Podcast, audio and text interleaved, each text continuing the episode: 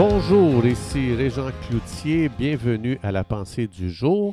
Aujourd'hui, je vous invite à tourner avec moi dans l'épître à Timothée au chapitre 6, le verset 12. On va prendre juste cette partie du verset qui dit Combat le bon combat de la foi. Le seul combat que le croyant est appelé à livrer, c'est celui de la foi. Tout autre combat, c'est un mauvais combat que que le croyant livre. Donc, c'est intéressant lorsqu'on lit euh, la Bible, lorsqu'on regarde tout ce que Dieu dit concernant les combats dans la Bible, on voit qu'on n'a même pas à lutter contre le diable parce que Jésus l'a déjà vaincu. La Bible l'appelle un ennemi complètement vaincu qui a été dépouillé de toute sa puissance. Et aujourd'hui, cet ennemi, donc Satan lui-même, utilise le mensonge pour nous faire croire qu'il est encore très fort mais c'est absolument faux. Ça, c'est un mensonge. C'est Hollywood, avec tous ses films sur justement le diable, qui lui a donné une puissance qui n'est pas vraie. Donc, ma foi ne repose pas sur Hollywood, mais ça repose sur la parole de Dieu, donc qui est la Bible.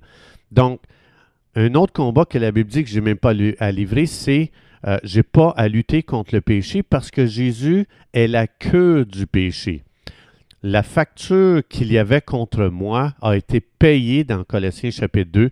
Il les a cloués à la croix du calvaire. Toutes les choses qui me condamnaient, toutes les choses qui m'accusaient ont été clouées à la croix du calvaire. Et maintenant, Dieu ne nous appelle plus pécheurs et nous appelle des saints. Donc, c'est important que moi, en tant que croyant, si je livre un combat, quand l'ennemi vient et dit Regarde, tu ne peux pas t'appeler un saint parce que tu as de la difficulté ici, tu as encore des problèmes avec ça, tu as encore des, des, combats ici avec le péché, c'est important que je commence à parler comme Dieu sur ma vie. Dieu m'a déclaré saint, pas à cause de mon comportement, à cause de ce que Jésus a fait pour moi à la croix. Donc, c'est important que je commence à parler comme Dieu sur ma vie parce que c'est à ce moment-là que je vais commencer à relâcher ce que Dieu dit dans mes actions. Donc, la Bible dit, tu es ou tu deviens ce que tu penses. Alors, si tu penses que tu es encore pécheur, tu vas vivre comme un pécheur, tu vas penser comme un pécheur, tu vas parler comme un pécheur, tu vas agir comme un pécheur. Mais si tu commences, pardon, si tu commences à déclarer ce que Dieu déclare, que tu es un saint, tu vas commencer à penser comme un saint, tu vas commencer à parler comme un saint et éventuellement ton comportement va se soumettre, va commencer à s'aligner avec ce que tu penses de toi. Alors l'ennemi sait très bien que si on continue à déclarer qu'on est pécheur, ça veut dire qu'il sait qu'il va contrôler notre vie. Donc on apprend, on livre le combat en apprenant à parler comme Dieu parle sur notre vie et c'est juste une question de temps qu'on va le voir se manifester dans notre vie. Alors oui, il y a un combat à livrer, la Bible dit, c'est le combat de la foi. La foi, c'est de croire Dieu, et quand je crois Dieu, je vais parler comme Dieu. Juste un exemple. Dans Jean 14, 12, Jésus a dit, tu vas faire les mêmes œuvres que moi j'ai faites. Oh là, la foi, là, c'est un petit peu difficile. Jésus dit non seulement tu vas faire les œuvres que j'ai faites, mais tu vas en faire des plus grandes. Donc, ce qui est important, comme on parlait du pécheur tantôt, c'est la même chose ici, même si je ne l'expérimente pas, je peux commencer à déclarer, je déclare que je peux faire les mêmes choses que Jésus, je déclare même que je peux faire plus. Le reste va suivre. Donc, c'est pour ça que le vrai combat, c'est le combat de la foi. Ça, c'est le plus grand ennemi de la foi, c'est le manque de compréhension de la parole de Dieu.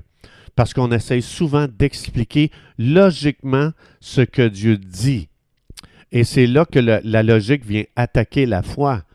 Donc, en fait, tout obstacle à la foi, c'est un manque de connaissance.